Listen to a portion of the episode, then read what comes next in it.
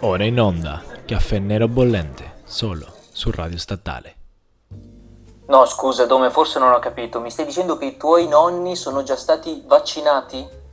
Sì, sì, tutti e quattro, i quattro dell'Apocalisse, tutti e quattro over 80, perfettamente vaccinati, senza alcun problema. Quindi loro adesso sono immuni, credo, no? Sono a posto. È già passata anche la settimana di controllo, quindi. Yes, yes. Non ci posso credere. Eh sì, hai visto la sanità pugliese per una volta. No? Batte quella lombarda di, di, di molto anche. 4 a 0 almeno, eh. eh sì, mio nonno non l'hanno neanche chiamato. Eh, beh, c'è, c'è un po' di confusione no, nel so, aspetta che sta arrivando Claudia, vediamo se forse lei. Claudia, tu sei stata vaccinata, stavamo parlando appunto. eh, io sarò tra gli ultimi ragazzi perché ho fatto il Covid, quindi eh, sarò tra ah, gli ultimi a farlo. Eh, vabbè, quindi non, non c'è scritto per gatti qua. Forse ecco, io da studente fuori sede sarò il primo, a scapito di voi polentoni, a fare il... Ma il primo tra noi o il primo in assoluto? Ah, primo in assoluto non credo, che cazzo, non è che ci sono limiti nella sanità lombarda ed è tornata, visto, la Maleficent lì, come si Beh, ma non solo nella sanità lombarda, eh. Direi che un po' di confusione e di problemi dal punto di vista della campagna vaccinale si possono riscontrare globalmente, sei d'accordo? Sì, devo dire la verità, eh, in questa settimana no, ho chiacchierato un po' con... Uh, miei amici del sud, eh, loro mi hanno fatto insomma, più volte questa tirata di orecchie, no? Mi hanno detto, eh, tu passi sempre per sostenere l'Unione Europea, però hai visto poi che negli Stati Uniti e in Gran Bretagna, nonostante siano partiti con molto ritardo rispetto all'Unione Europea, alla fine hanno messo la freccia e si saluto.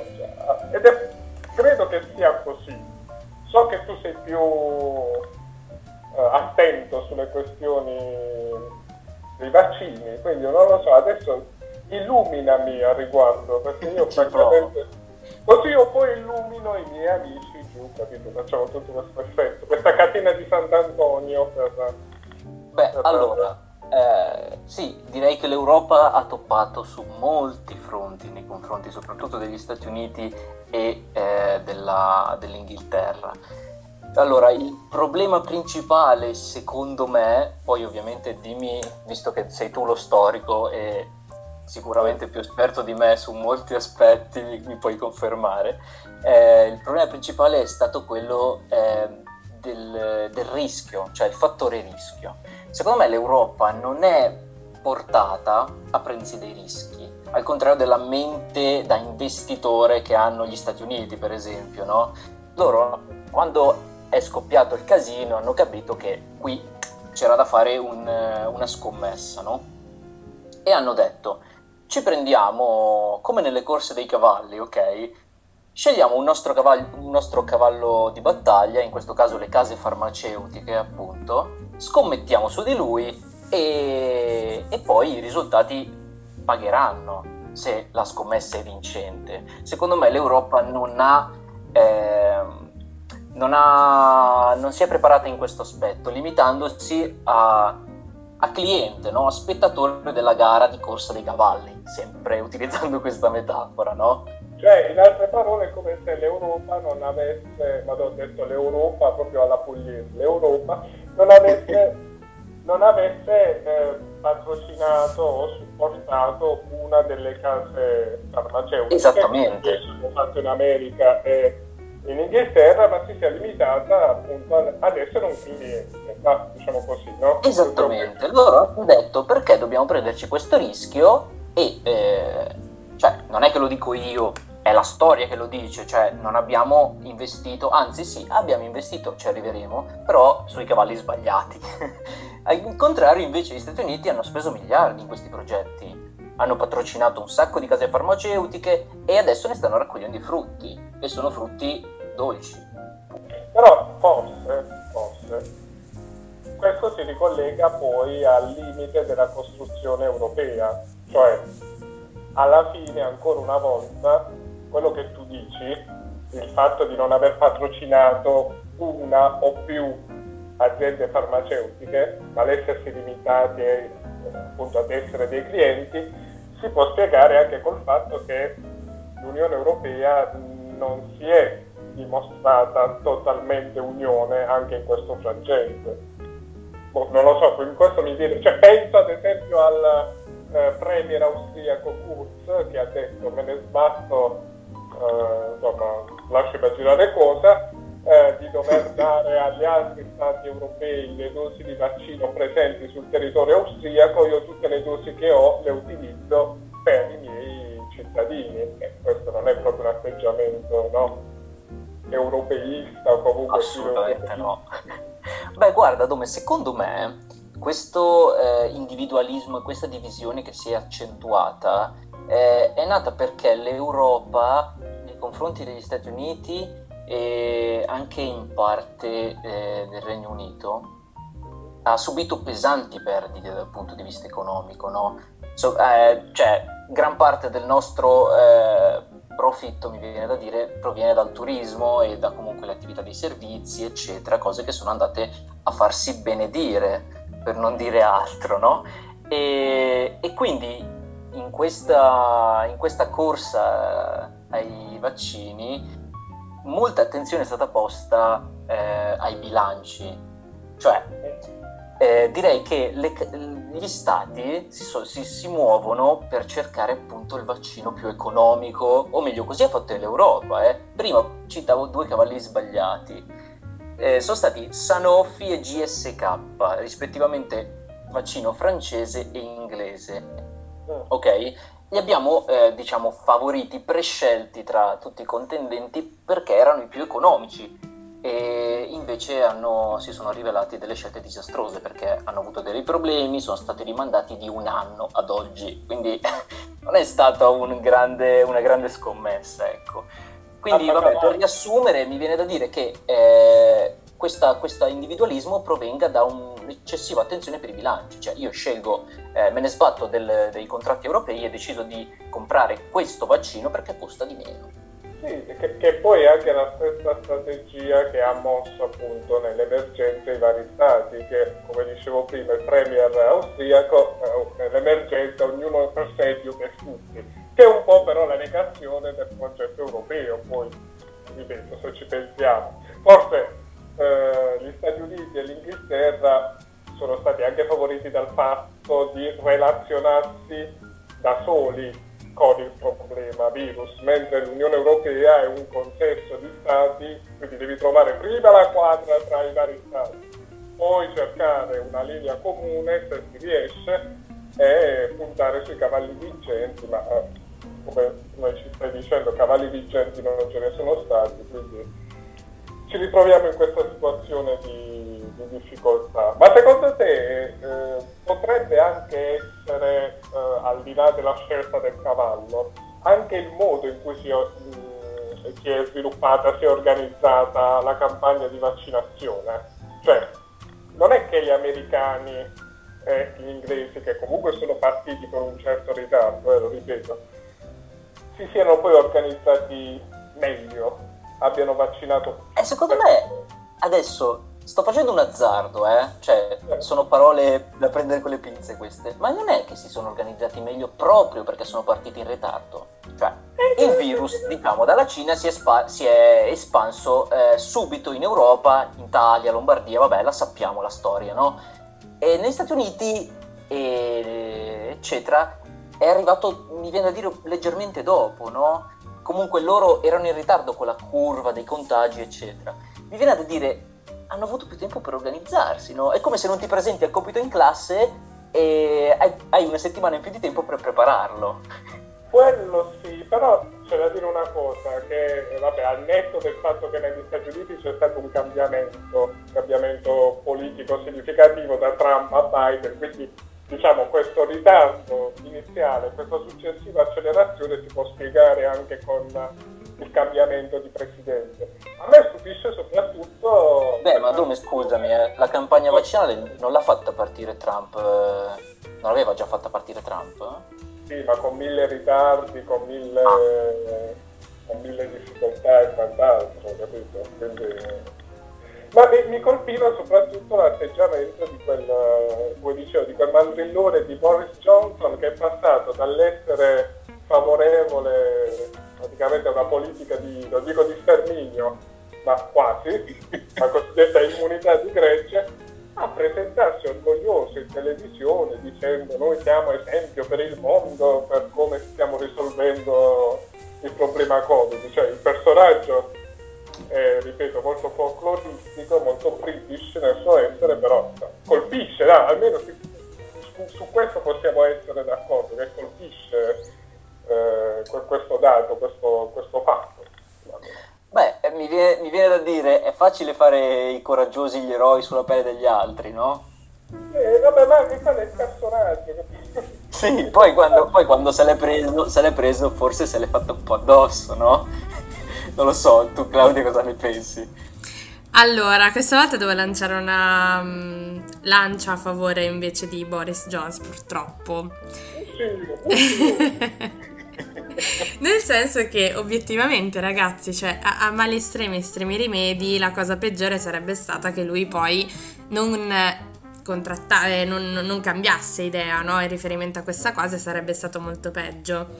Quindi tra i due mali, tra il non cambiare idea e continuare sulla mia linea d'onda per quanto sbagliata e appunto eh, tragica sarebbe stata, sarebbe stato meglio quello o effettivamente il fatto che lui abbia cambiato idea? Quindi purtroppo, per quanta coerenza eh, a questo punto ovviamente è pari a zero, eh, ma è difficile trovarla in, in qualsiasi, secondo me, personaggio politico, esatto, in questo momento storico, eh, però purtroppo non, non, io non mi sento di dirgli nulla perché obiettivamente eh, si è salvato in corner, cioè nel senso da che stava diventando appunto macellaio eh, è diventato invece favorevole a mantenere insomma ancora numeroso il suo popolo, quindi a parte che è bruttissima questa cosa che, che dico, il suo cioè, vabbè, non so perché oggi sono diventata boh, pro monarchia, pro tutte cose di da- dittatoriali, non lo so, magna, vabbè. Che magnanimo Boris Johnson decide di salvare persone. no, no, in quel senso no, però ovviamente cioè... Eh, eh, non riesco a dire, eh, però ha cambiato idea, perché se non l'avesse cambiata sarebbe stato ancora peggio. Quindi diciamo oh, che chiaro. guardo il, il, male minore. Quindi affanculo, se si può dire la parolaccia, se no Radio Statale mi può sgridare tranquillamente la coerenza e vedremo cosa ne sarà. Io in realtà su tutta questa questione, ragazzi, non sono per niente contenta, cioè non sono veramente molto demoralizzata perché comunque per quanto eh, non lo so, vedere che si giochi così tanto con le vite umane è scandaloso, mm, è brutto secondo me, cioè dovremmo tutti un po' non lo so, riprenderci un attimo un momento perché non... io l'ho visto veramente come hai detto tu Jack, hai fatto un esempio secondo me che in realtà azzecca molto, no? Cioè sembrava veramente un azzardare su su vite umane, eh, anche perché nessun paese, almeno che io sappia, ha parlato tantissimo di prevenzione, si è parlato poco di cura, si è andati tutti dritti verso, verso il vaccino quando le modalità di recupero e anche di prevenzione sono, sono tante, solo che non se ne parla. Quindi però io non sono per niente... Co- Quando si tratta di Covid, ragazzi, io sono borderline tra il complottismo e, e boh, la rivoluzione, quindi faccio poco testo secondo me in questo momento. No, ma la, la cosa che, che, colpisce secondo me è che eh, una grande nazione come gli Stati Uniti e un'altrettanto grande, se non più grande nazione come la Cina sono state in grado di affrontare o comunque, come diceva Jack, di reagire no? con modalità specifiche, però sono stati in grado di reagire. L'Unione Europea che nasce anche per unire non solo da un punto di vista spirituale ma anche quantitativo i popoli e quindi per far giocare nuovamente all'Europa un ruolo centrale a livello geopolitico, eh, alla prima grande diciamo, difficoltà si non dico che si sta sgretolando, ma sta mostrando tutti i propri limiti con stati che si muovono in maniera autonoma, che non vogliono rispettare ciò che indica Bruxelles. Forse, questa è una mia vecchia battaglia, è facile essere europeisti nei momenti no, di, di, gioia e di giubilo, meno durante quelli di difficoltà. Come dice eh, ma secondo me non, bastava... Dice, non devi vedere quanta gente c'è sul carro allegorico di carnevale, ma quanta gente c'è dietro il tuo carro funebre, per capire. Bellissima come metafora, Dome. La saggezza popolare. Eh, Io ho una domanda per voi, eh, in realtà. Però mi sa che c'era Jack che prima voleva dire una cosa. No, volevo solamente dire che eh, forse è anche colpa di Bruxelles da un certo punto di vista, nel senso, se eh, abbiamo, sappiamo tutti i casini che ci sono stati con i contratti, eccetera, scritti male, firmati peggio, eccetera, no? Eh, se avesse fatto le cose per bene, probabilmente non ci sarebbe stato così tanti stati che dicono ok, vabbè, meglio che mi arrangi. non so sì, se anche, mi spiego. Sì, anche perché eh, alcuni miei amici più, diciamo così, avvezzi con i numeri, quindi economisti o comunque eh, vicini al mondo dell'ingegneria, mi hanno spiegato, come tu dicevi, che contratti letti male, formulati peggio, hanno portato a tutta una serie di ritardi. Però tanta miseria, sarà perché sono figlio di un commerciante, di un bottegaio, ma se io firmo stipulo un contratto e tu mi assicuri che una determinata eh, quantità di un prodotto eh no.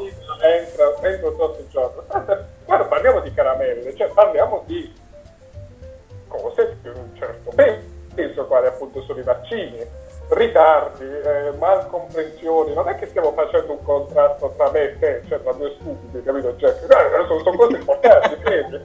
Cioè non è che si fa, ah, dalle mie parti si fa molto, cioè così, vabbè dai, oh, facciamo dammi più o meno, ma... No, il problema, Dome, il problema, non so se tu ci hai buttato un occhio su, su questi contratti, no? Il problema non è nei quantitativi, ma nelle modalità. C'è scritto, io, casa farmaceutica, questo contratto standard, farò del mio meglio per ah. consegnare tutte queste dosi che mi stai chiedendo nel rispetto dei termini prestabiliti. Ecco, chiaro che eh, cioè, è allora, difficile da quantificare allora, questo meglio che, che affermano. Allora è la modalità MOS deciso dalle mie parti, ah, più o meno, eh. Io sì. cerco di fare del mio, vediamo cosa ne esce. Abbraccio vediamo cosa ne esce. Ma vabbè, io resto sempre titubante dinanzi a queste cose. Ma eh, Claudia, ti vedo, stai fremendo, adesso ci devi andare in bagno o vuoi prendere un caffè? No, no, ragazzi, ve l'ho detto.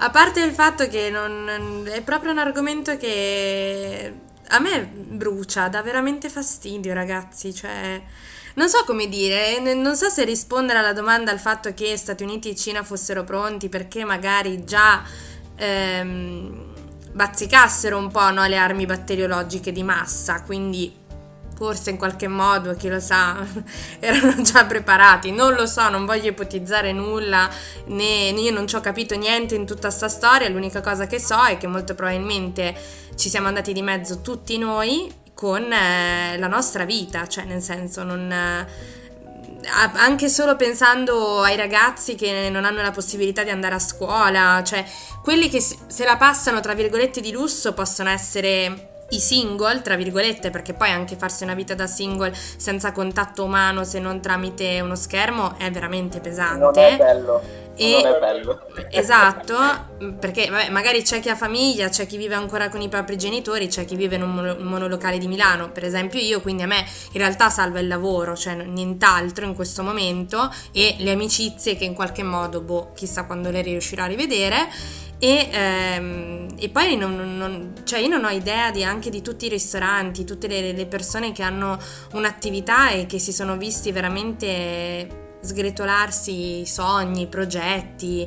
E non lo so, io a me ha colpito la manifestazione di cui vi ho un po' anticipato nel fuori onda eh, sabato scorso all'Arco della Pace a cui ho partecipato veramente casualmente, quindi nel leggere e nel sapere, insomma, che ci sono anche delle alternative in questo momento storico, a me personalmente le palle mi girano, perché comunque è ok, a me può toccare relativamente, ma ci sono tante altre persone là fuori che, o anche solo banalmente se pensiamo alle famiglie che si sono ritrovate a dover gestire i propri figli in dad, in dad o situazioni veramente cioè over, nel senso non, non, so se ci rendiamo conto, ma è veramente scioccante quello che, quello che, è accaduto e che a distanza di un anno, boh, sembra che appunto non sia cambiato assolutissimamente nulla. Te lo chiederò dopo. Un minuto, vado, vado un attimo alla toilette e ci ritroviamo tra un secondo proprio velocissimo, sarò velocissimo. Dome, hai visto la proposta di Letta di estendere il voto ai sedicenni? Come no? no ti vedo un po' preoccupato. Che è successo, Jack? Eh, insomma, mio cugino ha 16 anni e non gliene frega niente di politica. E se mi diventa populista? E devi vaccinarlo con, con Giordanox. E sarebbe? Una doppia dose. La prima, 24 ore non stop del meglio di Fuori dal coro di Mario Giordano. Ma così mi diventa di sicuro populista. Ma no, il vaccino inocula il virus per populismo. Tu poi dovrai inserire il secondo DVT, che sarebbe la seconda dose, dove ogni fake news di Mario Giordano sarà commentata, smentita e cazziata dal buon Piero Angela. Allora, com'è andata? Eh, ha gridato per 30 minuti donato e adesso si sta guardando tutte le puntate di Super Quark. Perfetto, è sano, allora, eccomi qua, sono tornato, mi sono lavato le mani sia per rispettare le norme anti-Covid, ma anche perché sono una persona pulita e quindi non sono uno sporcaccione. Ma a parte questo, eh, Claudia, di cosa stavamo... di cosa stavi? Parlato. Volevi farci una domanda, no? Sì, è una domanda doppia perché appunto eh, mi chiedevo se secondo voi questa pandemia eh, abbia cambiato un po' le carte del gioco, no? Di quella che è la scena mondiale dei paesi in via di sviluppo, quelli già in buone, in, buona, in buone posizioni di classifica a livello di mercato, economico, politico, sociale, mettete, mettiamoci dentro tutto quello che vogliamo se ha cambiato un po' le, le, regole del gioco e quindi qualcuno può averne giovato, qualcun altro invece che si trovava in un'ottima posizione invece si è ritrovato a scendere in classifica o se invece non è cambiato assolutissimamente nulla. Da, da, storico mi verrebbe da dire che in realtà non è cambiato nulla se non, eh, se non sia peggiorata la situazione addirittura anche perché è una pandemia, quindi ha coinvolto tutto il mondo in un modo o nell'altro, non ci sono state delle regioni, delle macro aree esenti dal virus e quindi in grado anche di colmare gap precedenti proprio perché non colpite dal virus. Eh, se guardiamo a realtà come quelle cinesi, nonostante i limiti, eh, il rallentamento dell'economia dovuto appunto all'insorgere del virus, quella loro forza si sta palesando anche adesso nella ripresa. I limiti dell'Unione Europea, che forse in un certo qual modo avevamo tenuto a bada, si sono palesati adesso con l'insorgere del virus, cioè quel senso, quel nazionalismo di cui si è detto in precedenza, eh, adesso nella, nell'emergenza, nella difficoltà è venuto fuori così come, diceva Jack all'inizio, è paradossale, tra virgolette, che la Lombardia da sempre eh, in grado di sfoggiare una sanità fiore all'occhiello dell'intera nazione, eh, signori, sta mostrando sì. delle pecche non secondarie. Forse, non lo so, poi giro questa domanda a Jack, a questo lombardo del sangue che è Jack, perché la, Secondo te perché la sanità è, una domanda che, che mi frulla da un po' di tempo nella testa. Forse, ecco, ripeto, tu che sei lombardo mi puoi rispondere. Perché la sanità è un affare regionale e quindi, come ha detto Draghi in Parlamento, facendo i cacchiatori a tutti i governatori di regione, ognuno si muove in maniera autonoma e spesso anche non in linea con le direttive del governo, ostacolando le direttive del governo, oppure perché questo banco lombardo in realtà non è tale. Cioè, in altre parole, c'erano già limiti, secondo te, nella sanità lombarda e quindi ci si vantava così tanto per oppure ha ragione Draghi? Beh, allora, secondo me in buona percentuale tutti e due. Nel senso, è chiaro che se tu deleghi la sanità alle regioni, cosa che può essere legittima sotto molti altri aspetti, eh, non è una critica assolutamente la mia questa scelta, però vanno date chiare linee guida ad ogni regione. Probabilmente il limite è stato anche dal mi viene da dire potere centrale di Draghi, per fare un, un, esempio, no? Però io ho in mente la Lombardia, ok? Io ho in mente il mio nonno, ultra ottantenne, non è ancora stato chiamato, quando professori di università, avvocati, eccetera, hanno già ricevuto chiamata caregiver che eh, sono molto discussi in questo periodo, no? Anche, anche loro. Allora, ci sono stati momenti anche in cui eh, la sanità lombarda ha deciso di vaccinare intene microzone rosse, per dire eh, un paesino con un'alta percentuale di contagi, microzona rossa e lì si concentra la vaccinazione. Ora, serve un metodo univoco dall'inizio alla fine, perché se inizi in un modo, continui in un altro e finisci in un altro ancora, succede un casino, come quello che sta succedendo adesso. Quindi questo è, è un problema della, della, sanità, dire, localizzata e non centrale, della gestione della sanità localizzata e non centrale. Però anche eh, un altro punto di vista, so, come lo diceva anche mia zia che è medico, entrambi i miei zii tra l'altro, ehm, sì, la Lombardia vanta una sanità eh, di lustro mondiale, ok? Molti dei nostri ospedali sono, scalano proprio le classifiche del mondo però eh, a livello di organizzazione probabilmente non siamo così tanto eh, delle star, ok? Eh, la nostra pecca qual è in Italia? È quella della digitalizzazione, cioè ammettiamolo, burocrativamente e in, sotto moltissimi altri aspetti. Sta uscendo l'animo tecnocratico che sì, io, se, se, fosse, se, fosse, per me tutto passerebbe per vie digitali, eh, perché è molto più semplice e, ed è molto più efficace si è visto che facendo così le cose non funzionano in Lombardia, perché il limite proprio eh, chiave di, questo, di, questa campagna vaccinale lombarda è stata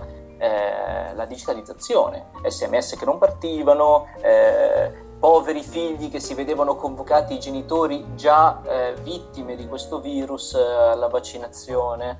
Non mi sembra il caso in un paese civile Il che però è ancora più grave, Presidenti, perché comunque la popolazione lombarda, in media, almeno questa è l'immagine che ho, è anche nelle sue fasce più anziane più, non voglio dire digitalizzata, però più avvezza alle tecnologie, a un certo modo di vivere, anche il senso della metropoli rispetto a un cittadino pugliese. Eppure mio nonno che ha 88 anni, facciamo un po' di populismo.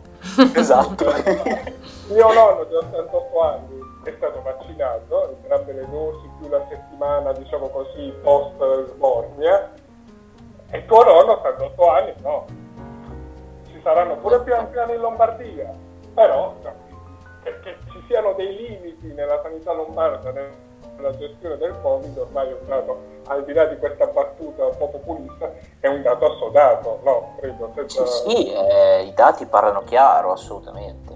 Ci sono stati dei... Nel senso, se fossimo andati alla stessa velocità e fossimo rimasti dietro comunque avrei detto, vabbè, ok, eh, ci sono difficoltà territoriali, non lo so, ma tutti i casini che sono venuti fuori, eh, gente convocata a 40 km dalla propria residenza, eh, questo è, è, è, sintomo di una disorganizzazione eh, proprio al cuore cioè, de, del, del, problema. Anche perché regioni la cui sanità era stata colpita da alcuni pesanti anche scandali come la Puglia, come la regione Lazio, nella gestione di questa pandemia stanno rispondendo meglio della regione Lombardia e se poi uno fa il confronto tra Veneto e Lombardia, due cavalli diciamo trainanti di battaglia del leghismo, la differenza pure c'è, è tangibile, si vede, quindi sicuramente ci sono dei limiti, però come dicevi tu in precedenza, tanto fa anche chi gestisce la macchina. Penso esatto. a Fontana, eh, l'ho sentito qualche giorno fa dire ma io di quella situazione non ero a conoscenza, porca miseria, tu sei il principale responsabile per legge della sanità della tua regione, anche se non è una cosa che tu gestisci direttamente, in una situazione come quella Covid dovresti avere non 4 ma 60 occhi su tutti i dossier sanitari. No. Il personaggio a me non sta particolarmente simpatico, però fate Bobis. Vabbè, di- diciamo che è la storia che sta- lo sta giudicando al tuo posto, tu ne stai solo prendendo atto. Sì, eh, non, non voglio assurgere a ruoli troppo alti, però diciamo eh, è l'immagine di un leghismo che un po' perde colpi, almeno in Lombardia. Già il fatto che non è più Lega Nord ma Lega, quindi già quel senso di, di, di, di grandeur lombarda è venuta scemando. Io però da, da pugliese, da meridionale, in questi giorni mi, mi facevo un gioco no, di storia controfattuale e se il grave ritardo fosse stato fatto da regioni come la Puglia o come il Lazio, cioè da regioni che già in passato, come abbiamo detto, si erano macchiate di ritardi, di deficienze nell'ambito sanitario, la Lombardia e il Veneto non avrebbero, eh, diciamo così, svolto il ruolo, il ruolo di maestrini bacchettanti. Assolutamente, secondo me che porta ritardo. Ah, avremmo assistito a fior fior di scherzi al riguardo. Certo, certo, certo. Anche perché, come giusto che sia, è vero che il Lombardo Veneto è il motore trainante della, della nazione italiana e anche, credo, l'area più eh, europea che abbiamo nel nostro paese, proprio per questo motivo si doveva gestire meglio la situazione. È vero che se Ecco, deve ripartire tutta l'Italia, però se non riparte la Lombardia, insomma. e secondo te, eh, Claudia, come si poteva gestire meglio? Cioè, quali Ma- erano le strade da percorrere? Le uniche che non abbiamo preso, ragazzi. Cioè, è, è stato... Le uniche che non abbiamo preso purtroppo perché è stato è stato un effetto domino, credo che il problema sia stato già mh, in partenza. C'è stata una giornalista che ha- si è occupata del caso di Bergamo, adesso scusatemi se non mi ricordo il nome, purtroppo anche riportare così le cose non è il massimo, però era stata intervistata dal professor Agnoletto, che tra l'altro è, eh, mio docente di eh, globalizzazione e politiche della salute all'Università Statale di Milano, l'ha intervistata per Radio Popolare e lei ha parlato del caso di Bergamo, quindi problematiche dove casi che dovevano essere isolati non sono stati isolati e poi il, il virus ha fatto poi il suo corso e tutta la strage che noi conosciamo. Quindi sicuramente sarebbe stato necessario avere un pochettino più di ordine, di controllo, di... ehm, cioè i pazienti sono stati lasciati a se stessi, sia che tu fossi, cioè se tu eri a casa e risultavi positivo al, al Covid, io posso riportare la mia di, di esperienza personale, ovviamente non posso parlare per tutti, però non nego che la sensazione è stata quella del ottimo, ho preso un virus da pandemia globale e io non so se uscirò viva oppure no, perché obiettivamente le, le- le cose che mi sono state dette sono state semplicemente stai a casa e riposati. Quindi di conseguenza non è che la, cioè, la sensazione è veramente quella di abbandono totale e sei lasciato al tuo destino. Se va bene, bene, fai, sei probabilmente fai parte della specie che deve continuare ad andare avanti in questo mondo, diversamente hai fatto spazio a qualcun altro. Io non- ho una risposta, a parte che mi hai preso anche un po' in contropiede, sono sincera, perché io stavo pensando di farvi la stessa domanda e mm, non lo so, ragazzi. Allora- cioè, non è- sicuramente an- andava fatto tutto con un pochettino più di ordine, più di ehm, non so, c'è stata sempre confusione anche solo nel chiamare quale numero, a chi fare riferimento. Eh, non- e questo a me ha, ha alimentato ancora di più ha alimentato ancora di più molta rabbia proprio perché eh, stiamo parlando di un problema grave, serio nel nostro paese e non esiste, cioè ma veramente non sta né in cielo né in terra che uno abbiamo trovato mh, l'Inps chiuso tutta l'estate, ok? Cioè abbiamo avuto problemi non solo in ambito sanitario ma da tutte le parti, cioè eh, i ristori non si è capito bene chi ne sta usufruendo e chi no. Sento storie di chi non ne usufruisce, storie di chi invece ne sta usufruendo talmente tanto che per lui va benissimo se continuiamo così. E quindi non c'è stato, equi- non c'è stato equilibrio in niente. Mm, sicuramente le cose andavano fatte in maniera completamente diversa, però ora in questo istante non ho la risposta. Giuro Jack che ci penserò stanotte, alla prossima puntata ti porto un progetto di scienze politiche, visto che è anche il mio corso di studi, no, su come andrebbe gestita una pandemia, mm, una pandemia globale. Signori, a questo punto, dopo questa nota darwiniana di Claudia, dove si salvano i migliori, spesso è così, ma non sempre. Eh no, esatto, e non dovrebbe essere così. no.